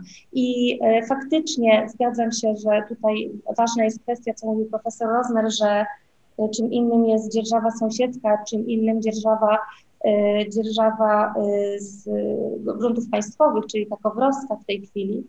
E, nie wiem, czy Państwo wiecie, to już jest komentarz, że tą zainteresowani dzierżawą, a zupełnie wyłączeni z dzierżawy są byli pracownicy państwowych gospodarstw rolnych bądź ich następcy, którzy właśnie te małe działki mają pomysł i chcą wnieść taki projekt, szukają zwolenników, aby mogli właśnie być włączeni do tych e, dzierżaw państwowych, e, chociażby na produkcję ekologiczną. Dziękuję bardzo. Dziękuję bardzo. E, kwestia związana z dzierżawą, zacznę od końca wypowiedzi. Oczywiście to są dwie zupełnie odrębne, dwa zupełnie odrębne rodzaje dzierżaw, które zupełnie innymi prawami się rządzą. Byli pracownicy PGR-ów tutaj zostali zupełnie pominięci. Na początku mogli e, zakładać e, spółki, tak, ale to nie odniosło skutku, bo no, braku wykształcenia, przygotowania do tego typu działań, to się nie powiodło.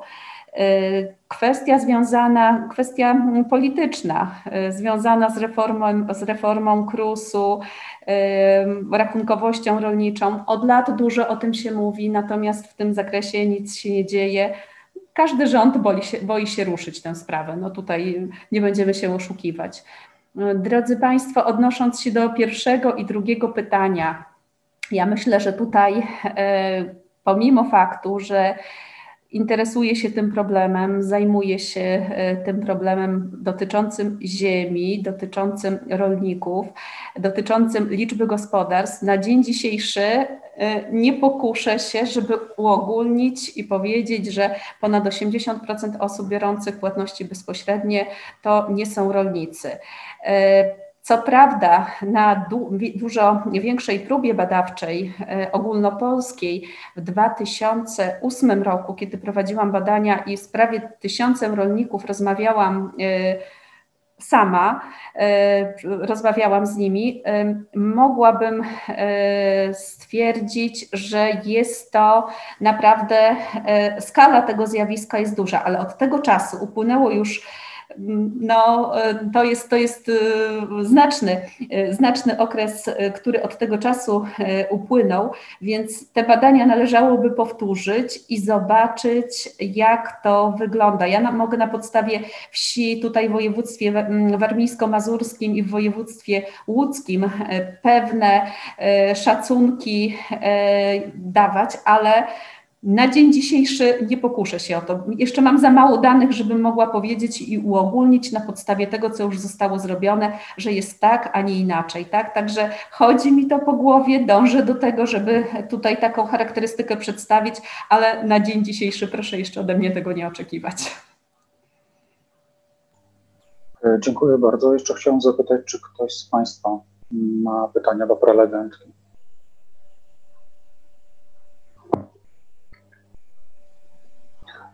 Jeśli nie, to ja jeszcze pozwolę sobie zadać. Adam, chyba pan y, doktor y, mówił Perges, ale nie włączony ma. Tak, mikrofon. czy można ewentualnie Proszę. krótki komentarz, jeśli można?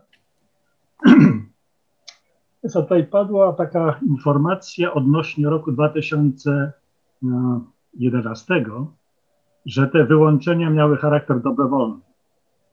Hmm. Otóż ja odsyłam do a, oczywiście nie pani profesor o tym powiedziała, pani profesor mówiła prawidłowo jak najbardziej, także, ale później padły już jeden z ust jednego z panów tutaj taka informacja, że one były, miały charakter e, dobrowolny. Ja odsyłam do takiego stanowiska Rzecznika Praw Obywatelskich, który skierował takie uzasadnienie do Trybunału Konstytucyjnego, gdzie on wprost wykłada, że te wyłączenia miały charakter przymusowy.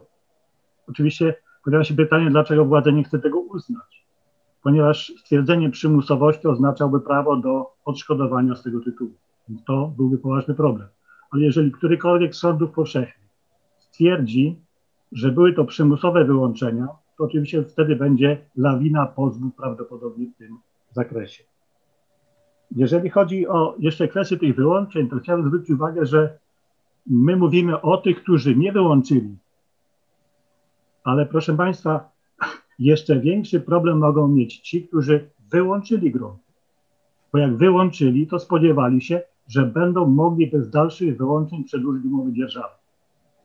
A są co najmniej trzy przepisy, z których KOWR może skorzystać, aby do tego nie dopuścić. I niestety, proszę Państwa, mam poważne obawy, że właśnie ci, którzy wyłączyli, będą największymi przegranymi tej całej sprawie. A chcę zwrócić uwagę, do pani tutaj profesor wspomniała o tych dzierżawach e, spółek pracowniczych z udziałem pracowników. Tam było około 20% w tych dużych dzierżawach spółek z udziałem pracowników. Powiem to w tej chwili z pamięci. Ale właśnie w tej grupie, którzy wyłączali grunty, jest właśnie sporo tych dzierżaw, gdzie są spółki z udziałem pracowników.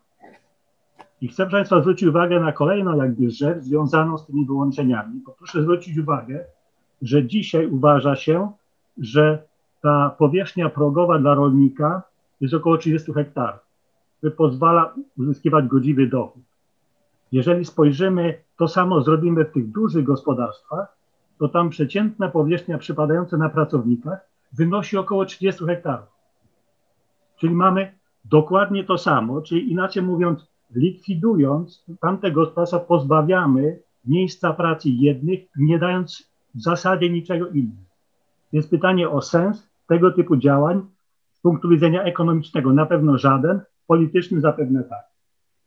I tu jeszcze padło jedno stwierdzenie, mianowicie takie o tych niskich czynszach dzierżawnych, tam dzierżawcy korzystali z tych niskich czynszy, więc mi się to opłacało. E, otóż, proszę Państwa, e, powiem tak, wszyscy wydzierżawali na tych samych warunkach w przetargach. Ponieważ w latach 90. E, mieliśmy dużą inflację, czynsz ustalany był w pszenicy i waloryzowany był zmianami cen pszenicy. I do pewnego momentu to się sprawdzało. Do kiedy? Do wejścia do Unii Europejskiej. Dlaczego przestało się sprawdzać? Bo pojawiły się dopłaty bezpośrednie, a więc zmieniły się relacje między cena, nie, cen produktów rolnych, a tym samym zmieniła się relacja w zakresie czynszu dzierżawnego. Więc był to moment dla władzy, żeby dokonać na skutek nadzwyczajnej zmiany okoliczności, zmiany ustalenia czynszu dzierżawnego i wyrażania go w pieniądzu i waloryzowania poprzez zmiany cen ziemi. Oczywiście tego nie zrobiono, natomiast dzisiaj wielu próbuje powtarzać, że tam są niskie czynsze, niektórzy mówią o jakiejś tam nawet czapce śliwek. A chcę zwrócić uwagę, że do dzisiaj te zasady ustalania czynszu wywoławczego są takie same jak w latach 90.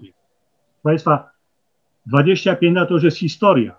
Czas trochę pójść do przodu i dzisiaj w moim przekonaniu te czynsze powinny być ustalane o relację trzech podstawowych elementów. Mianowicie czynsz dzierżawny, cena ziemi i współczynnik kapitalizacji. Jeżeli mamy cenę i współczynnik kapitalizacji, to mamy wywoławczy czynsz, który powinien być waloryzowany zmianami cen ziemi i nie mamy żadnego problemu wtedy z kwestią niskich czy wysokich czynszów dzierżawnych. Dziękuję bardzo. Dziękuję bardzo.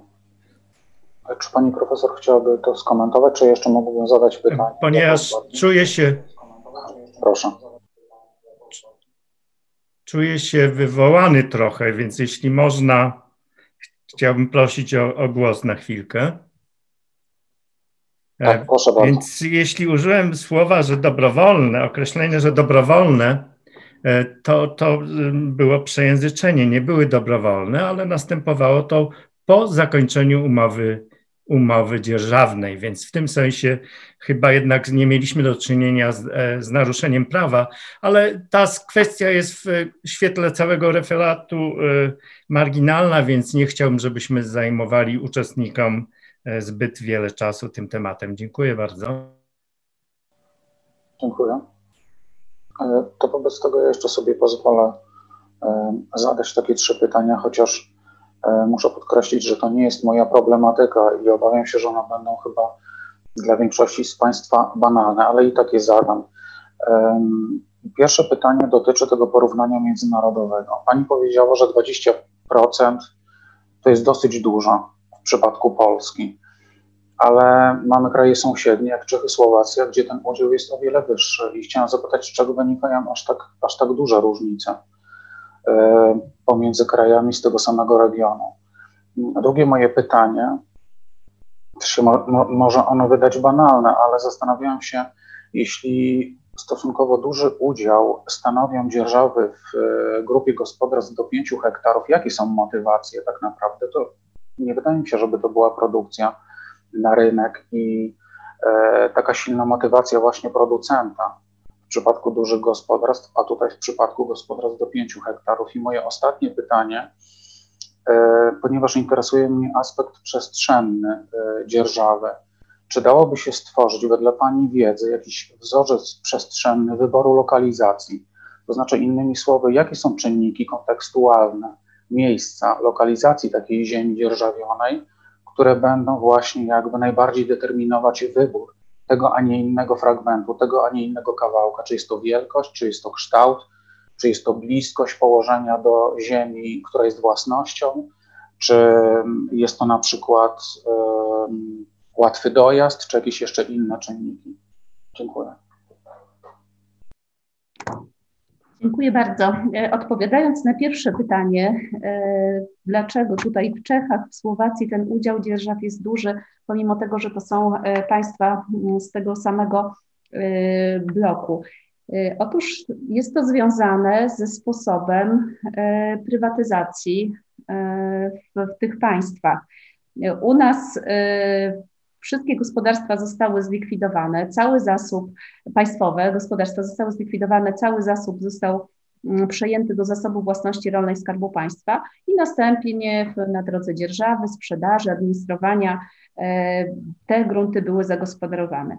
Natomiast e, w, w byłej Czechosłowacji tam mieliśmy do czynienia z rolniczymi spółdzielniami produkcyjnymi, i one e, na zasadzie e, chociażby spółek pracowniczych, tak, zostały e, tym osobom przekazane. I tutaj właśnie na zasadzie, na zasadzie dzierżawy najczęściej w takiej formie to się odbywało. I ta, ta forma zagospodarowania gruntów pospółdzielczych w tych państwach jest formą e, dominującą. E, drugie pytanie dotyczyło motywacji e, dzierżawy w tych najmniejszych gospodarstwach. No na pewno nie jest to motywacja związana z produkcją rolniczą, tak? Czyli tutaj bardziej chodzi o kwestię uzyskania jakiegoś dodatkowego dochodu, chociaż niedużego, właśnie formie dopłat bezpośrednich. Takie motywacje były mm, najczęstsze. E, I trzecie pytanie dotyczące tego wzorca przestrzennego. E, jeśli chodzi o e, wydzierżawianie gruntów, takim głównym motywem jest bliskość położenia tych gruntów w stosunku do gruntów własnych i powiększenia bazy paszowej dla produkcji, która jest prowadzona w gospodarstwie dla produkcji zwierzęcej. A szczególnie właśnie tutaj bliskość, tak żeby gdzieś daleko e, do tych gruntów nie jeździć, żeby był dobry dojazd i ta bliskość e, taka do 5 hektarów, tak? Do 5 hektarów, przepraszam, do 5 kilometrów, do 5 kilometrów powyżej e, to już rolnicy byli mniej zainteresowani takim gruntem, który byłby położony dalej niż 5 hektarów od E, siedziby użytkownika, głównej siedziby użytkownika gospodarstwa własnego, w którym prowadzona jest produkcja. Dziękuję bardzo Pani Profesor za odpowiedzi. Dziękuję też za dzisiejsze wystąpienie. Bardzo miło było na Panią gościć. Jednocześnie chciałbym e, Państwa zaprosić na kolejne seminarium, które odbędzie się 1 marca E, na tym seminarium pan profesor Tomasz e, Zarycki z Instytutu Studiów Społecznych e, Uniwersytetu Warszawskiego będzie prezentował na temat orientalizacji Polski Wschodniej.